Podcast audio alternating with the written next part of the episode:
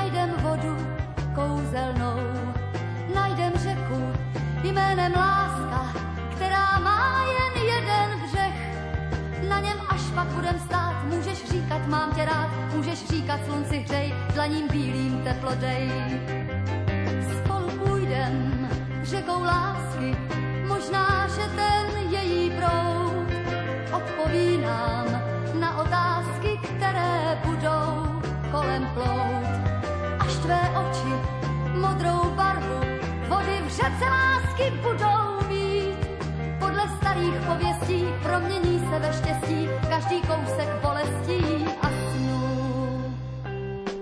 Řeky lásky prout, kolem nás jde dál, přebroď řeku snů a přijdi blíž. Mosty zpátky spal, život půjde dál,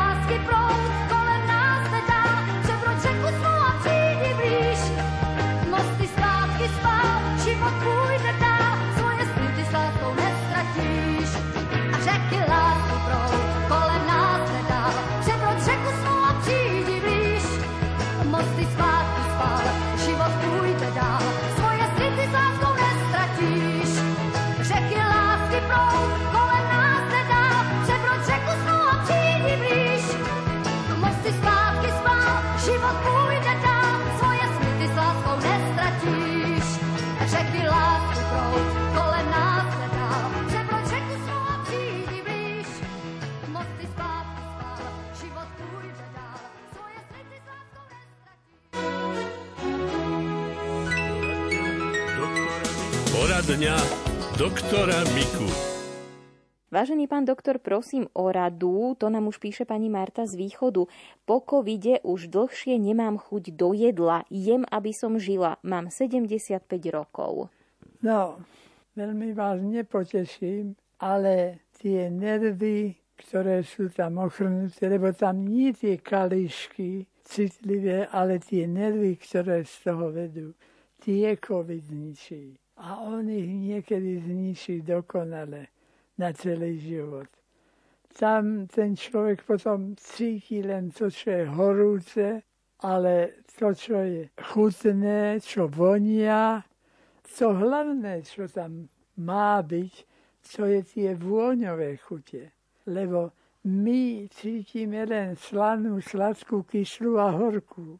Tieto štyri modality chuťové cítime a to ostatné, to príjemné, čo vonia ako vanilka alebo ako majorán, to všetko pri jedle veľmi nám robí chuť k jedlu. Tak to žiaľ sa týmto môže na dlhú dobu alebo aj na trvale odstrániť. Jestli je tá pani po ešte nie celkom zaočkovaná, ak to vzniklo, keď nemala vôbec očkovaciu látku, mala by sa preočkovať, lebo obyčajne sa ten druhý COVID, ktorý príde, ak nezabije život, tak e, môže úplne potom doraziť to, čo nespravil v prvom útoku. Takže tam nie, že už to netreba, nie, aj tam to treba ešte doočkovať. Radšej jednu dávku dať viac, ako nedať vôbec. Lebo COVID, keď prejde, tak ten nám vôbec nezaručuje, že už to nebude. Radio.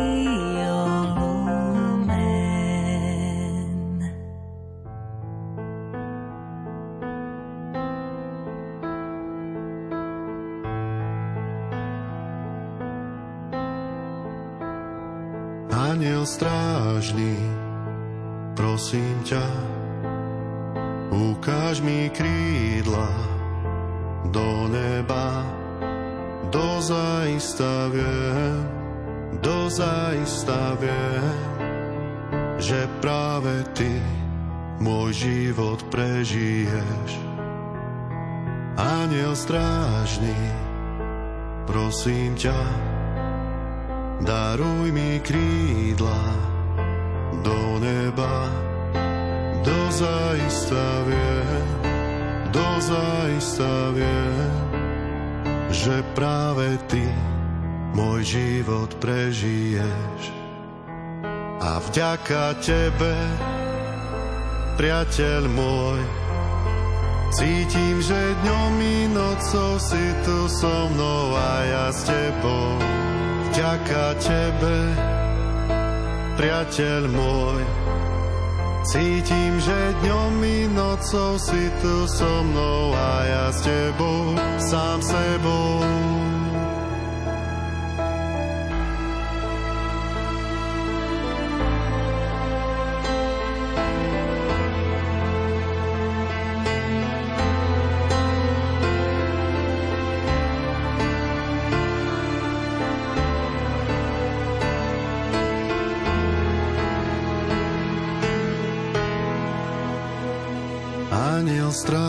Strážny, odpusť mi, že som nevedel výjsť z tej tmy.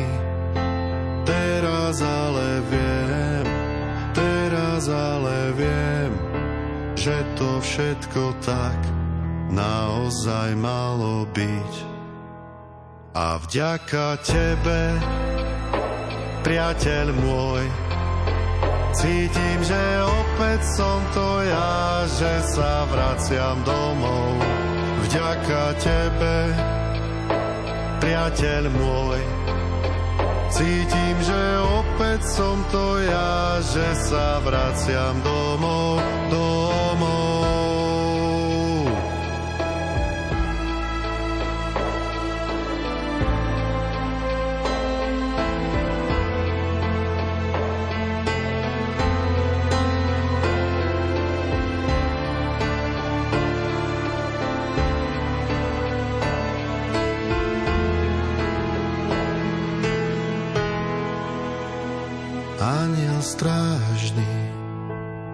Prosím ťa, daruj mi krídla do neba.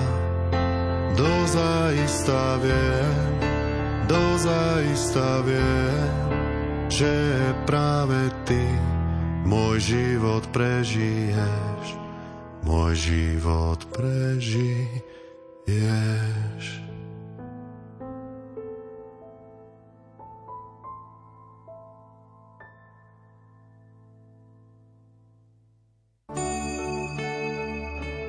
Sobotu 14. mája budeme spoluputovať na Mariánske pútnické miesto Staré hory.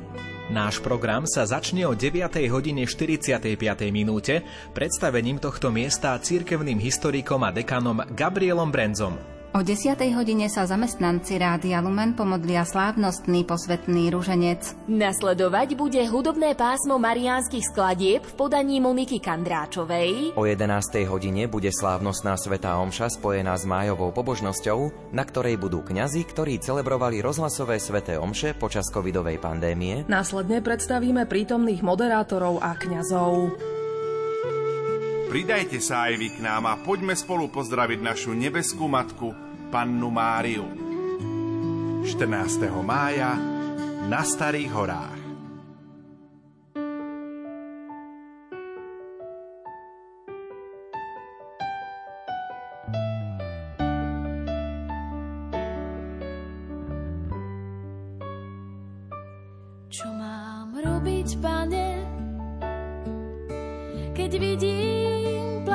Srdce? Čo mám robiť, pane, keď vidím plakať srdce. Cítim slanosť jeho slz, nechcem z nich vidieť mŕtve more. Život ho volá, ale trbil sa na mieste lásky, kde bolí stokrát viac.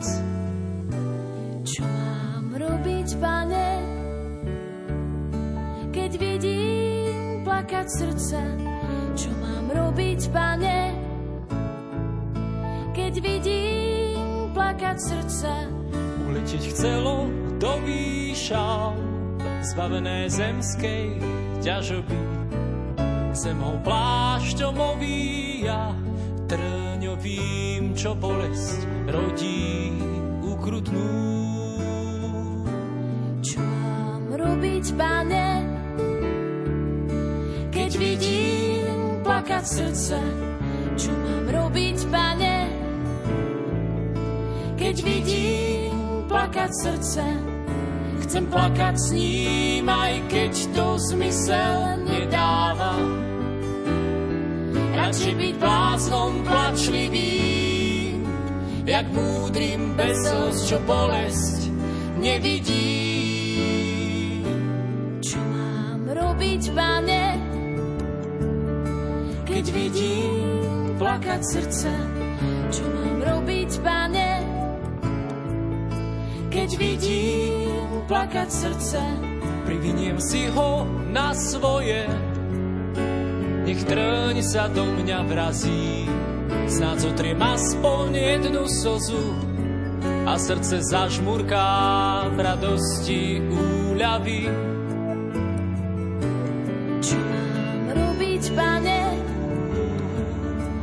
Keď vidím plakať srdce? Čo mám robiť, pane, keď vidím plakať srdce?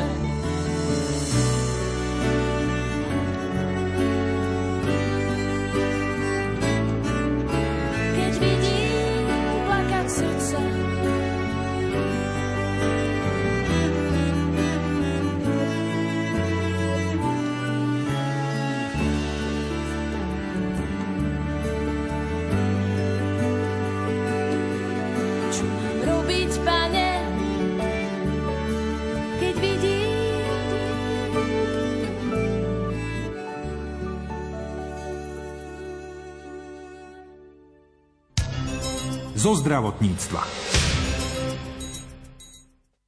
Pondelok 9. mája sme si pripomenuli Európsky deň melanómu. Už 19. ročník podujatia má za cieľ zvýšiť povedomie o symptómoch, príčinách a prevencii tohto závažného ochorenia.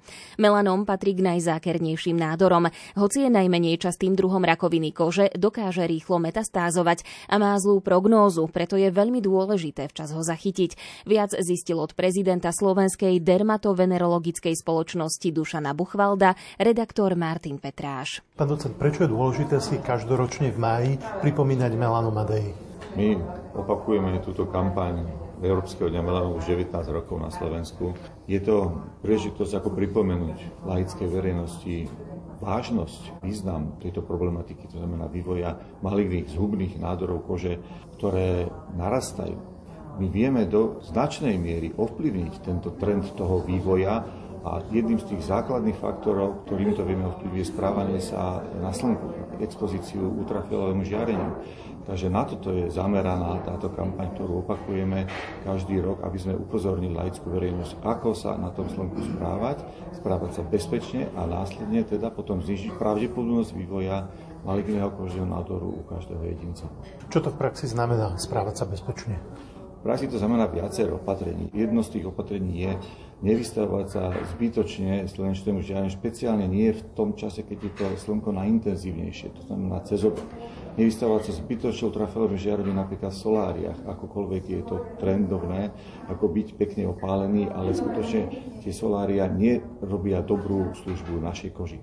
Naša koža si pamätá všetky opálenia, hlavne spálenia do zápalu, do červená, za celý život, čo sme dostali. A ako náhle sa to spočíta na určitú úroveň, to znamená, že sa kumuluje za celý život, s tým adekvátne to narastá pravdepodobnosť vývoja maligného nádoru kože. Čiže správať sa zodpovedne, keď teda chcem byť opálený, opalovať sa povedzme skôr do poludnia alebo potom neskôr po obede, používať ochranné krémy s vysokým teda ochranným faktorom. Každý musí vedieť poznať svoje riziko, vie, akú má kožu, či je svetlo koží, ľahko sa spáli, potrebuje teda veľmi vysoký faktor. Niekto, kto je povedzme tmavší, tmav, rýchlo pigmentuje, nespáli sa, stačí mu aj slabší ten faktor, ale musí ho používať. To je jedna zásadný prístup k tomu bezpečnému správaniu sa na slnku. Stačí ho použiť povedzme aj pri fototype štvorke raz, alebo je potrebné ho nanášať opakovane? Tam je otázka samozrejme jednak množstva, koľko ho aplikujem.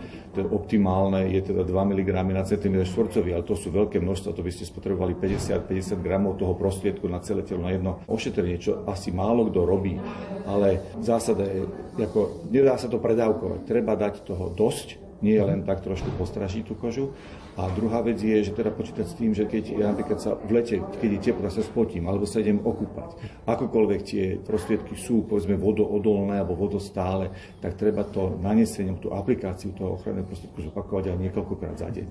Ktoré sú tie varovné signály, ktoré si na našej koži musíme všímať a následne navštíviť dermatológa? Záleží na tom, že či na tej koži už predtým v tom mieste niečo bolo, zvyčajne teda to bude nejaké pigmentové znamienko, materské znamienko, mm-hmm. ktoré keď sa začne nejakým spôsobom meniť, tvár, farba, vyrastie viacej nad povrch, alebo sa v urobí ranka, alebo začne krvácať, to je určite taká zmena, ktorá sa odlišuje od tých ostatných znamienok pigmentových, ktoré človek má, tak to je veľmi dobrý dôvod ísť ku kožnému lekárovi na vyšetrenie. Alebo ak tam na tej koži predtým nič nebolo, to znamená, že neba, nie všetky maligné nádory vznikajú z pigmentové znamienka, môže vzniknúť aj na koži, ktorá predtým nemala pigmentové zmeny. Ale keď sa vytvorí na koži niečo, čo je povedzme vyrážka, ktorá sa nejakým spôsobom nehojí, mm-hmm. trvá to viac ako 4 týždne, môže mokovať, môže krvácať.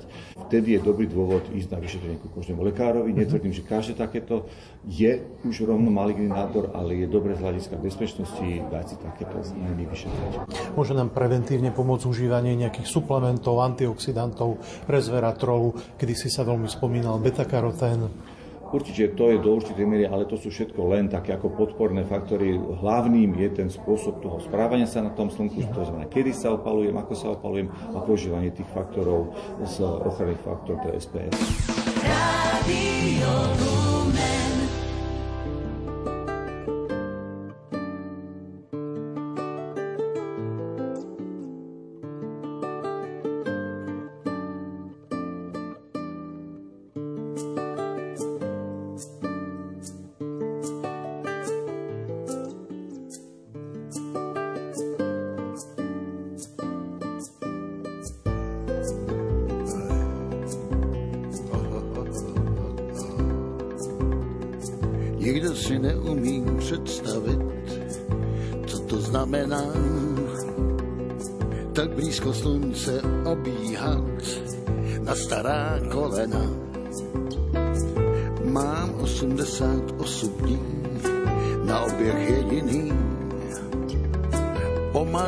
Se otáčím, když noc a den se střídám. Já mluvit nemám s kým, jen slunce tvář mi hlídá. Žárem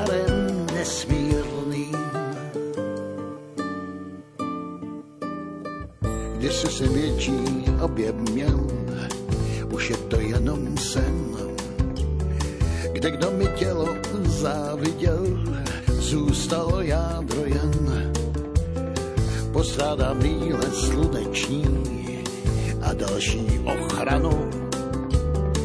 A nikdo nikdy nemyslí na moji záchranu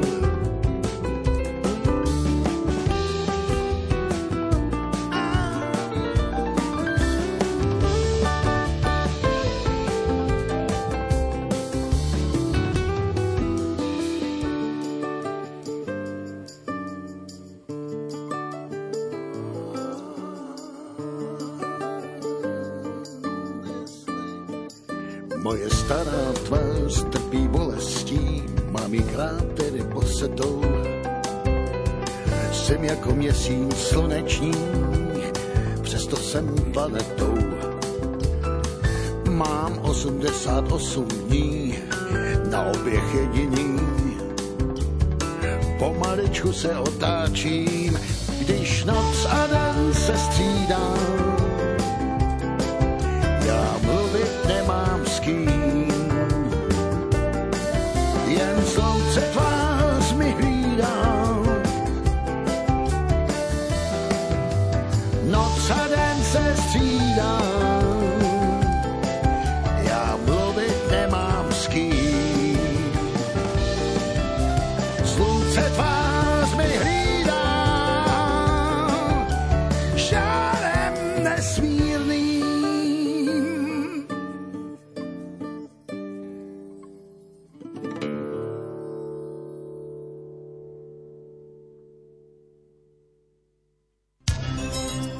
Zdravotníctva. Stále viac detí nechce žiť, trpí úzkosťou či depresiou. K takejto situácii prispelo aj dvojročné obdobie pandemických obmedzení. Deti a mladí ľudia boli izolovaní, mnohé z nich sa stali závislými na počítačoch, sociálnych sieťach či mobiloch. A ak sa medzi tým udiali aj rôzne dramatické udalosti v rodine, to všetko ovplyvnilo ich stav. Nárast detských pacientov vo svojej ambulancii zaznamenala aj detská psychiatrička Terézia Rosenbergerová.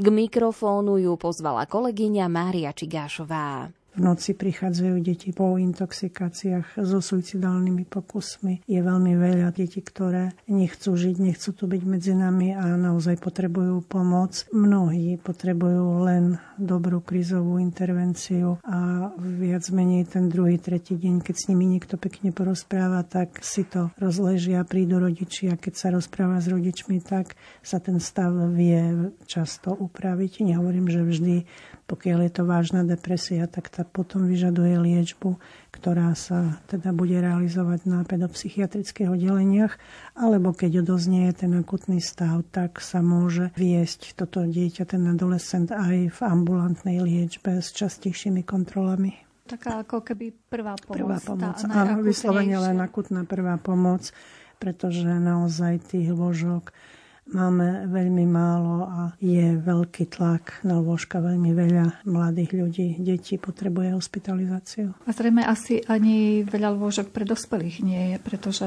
sme hovorili počas niektorých relácií, že naozaj aj u dospelých sa zvyšuje počet týchto ochorení a problémov. U, aj u dospelých, ale predsa len tých lôžok je podstatne viac len na rozdiel od detí, tí dospelí už majú iné možnosti kompenzácií svojich problémov a vedia nejakým spôsobom možno riešiť situácie inak ako deti, ktoré často jednajú skratkovo neuváženie a často si myslia, že smrť alebo seba ubliženie je jediným východiskom z ich zlého stavu. Vy ste to už naznačili približne, že aké problémy potrebujú hneď tú prvú pomoc odborníka. Čo všetko sa môže vyskytnúť medzi mladými ľuďmi, aby potrebovali hospitalizáciu tak veľmi akutne? Tie najakutnejšie stavy sú skutočne tie stavy so samovražednými pokusmi, so samovražednými myšlienkami, veľmi ťažké depresie, ktorých je veľa. Akutnú pomoc potrebujú deti s poruchami príjmu potravy, čiže s mentálnou anorexiou hlavne, ktorá je životohrozujúca. A teraz posledný pol rok si myslím, že sa to šíri ako nejaká epidémia. Veľmi veľa detí prichádza s poruchami stravovania akutnú pomoc potrebujú aj deti, ktoré sú agresívne, ktorým sa nedarí a ktoré sa nejakým spôsobom seba poškodzujú, lebo nevedia si poradiť v tej zúfalej situácii a to také nejaké seba poškodenie je slabší stupeň takej agresivity, aby si neublížili, alebo teda aby nespáchali samovraždu.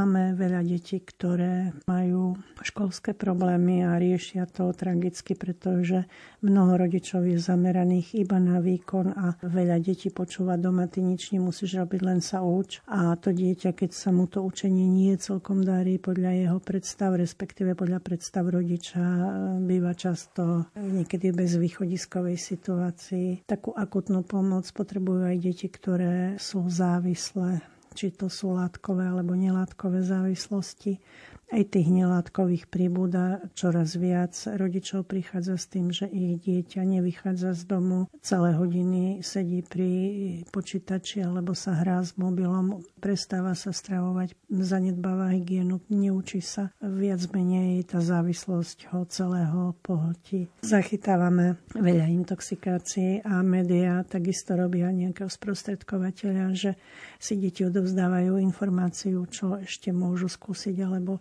čo je na čo dobré a akým spôsobom sa dá fungovať a prebiehajú rôzne súťaže, kto vydrží najviac. Čiže sú to veci, ktoré sú tragické, kde naozaj je potrebné zasiahnuť nielen tým, že príde dieťa, my s ním porozprávame, alebo podľa nejakej predstavy rodičov dáme krabičku tabletiek a dieťa je vymenené a všetko funguje nefunguje takto skoro nič a nemyslím si, že niekto je schopný urobiť zázrak na počkanie, či už je to psycholog, či psychiatr, pretože to, čo deti povedia, je často iba nejaký zlomok z ich skutočných problémov a keď sa začnete rozprávať podrobnejšie a keď sa tomu dieťaťu venujete dlhšiu dobu, tak zistíte, že naozaj niekedy je veľmi ťažko. Máme za sebou dva roky strašenia, rôznych obmedzení, izolácie. Prejavilo sa to nejako, keď sa pozriete na to svojim pohľadom psychiatričky na zdraví duševnom detí a mládeže? No myslím, že veľmi výrazne, veľmi závažne nás táto doba zmenila a neviem, ako dlho sa budeme spametávať, kým sa toto všetko znovu vráti do nejakého normálu. Podrobnejšie sa prevencii a riešeniu psychických problémov u detí a mládeže chceme venovať v relácii UV Hovor v piatok o 20. hodine.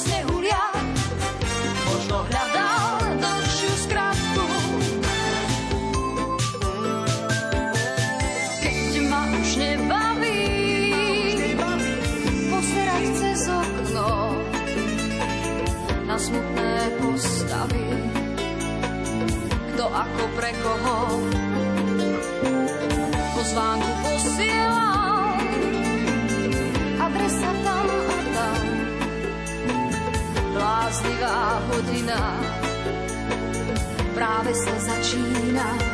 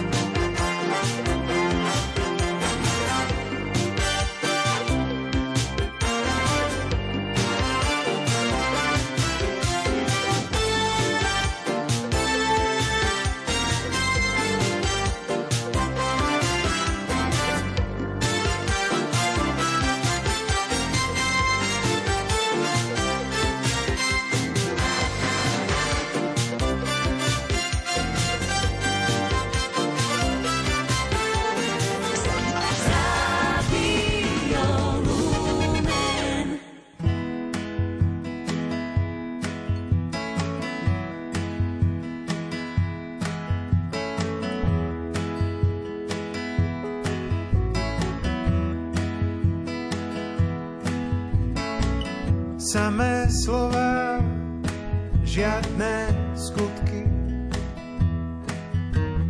Len pri vás hrdzavé skrutky. Zvykli sme si nikomu neveriť, točiť sa do okola v kruhu bez dôvery. Časy sa menia a časy menia nás. Časy sa menia, očas sa zmenia zás. Ja som len trubadúr, som jeden z davu. Môj osamelý hlas má silu malú. Som len trubadúr, pridaj sa svojím hlasom. Prebudíme nádej v týchto časoch. Samé slova, žiadne skutky. Bezmocné mafiánske lúdky. Zvykli sme si dať vždy do obálky zakladať firmy vo veľkosti schránky. Časy sa menia, vravím to s lútosťou. Časy sa menia ľudskou nenásytnosťou. Ja som len trubadúr, som jeden z davu. Môj osamelý hlas má silu malú. Ja som len trubadúr, pridaj sa svojím hlasom. Prebudíme nádej v týchto časoch. Časy sa menia a nie je to poprvý raz. Časy sa menia, tak snáď dobré prídu raz. Ja som len trubadúr, som jeden z davu. Môj osamelý hlas má